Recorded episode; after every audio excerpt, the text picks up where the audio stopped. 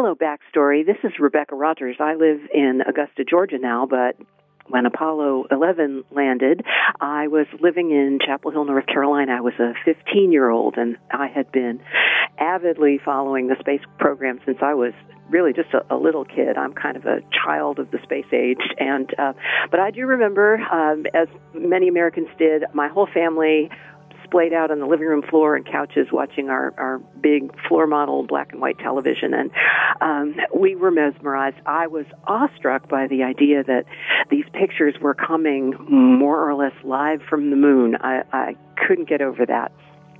But I had followed the space program since, oh, way back when they were sending up animals. I think the Soviets sent up a dog, and I worried about him, and then America sent up a chimpanzee, and I worried about him, and um, and then they began to send up the men, and that was uh, very exciting. Uh, I remember, I think I memorized the, the, all the names of the Mercury Seven. It was kind of, you know, how little kids like to memorize lists. So um, my schoolmates and I were were pretty good at rattling off the names of all the astronauts.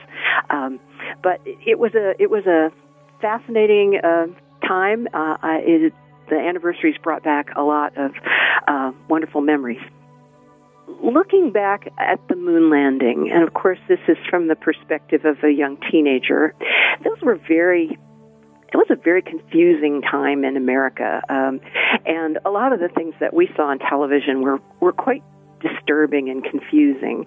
Um, the racial uh, riots had taken place. There were a lot of political confusion, and so as a young woman, I enjoyed paying attention to our space race because it was such a positive story. It was something not just our country, but the whole world was focused on. And um, my family had just recently returned from South America, so I, I, I really.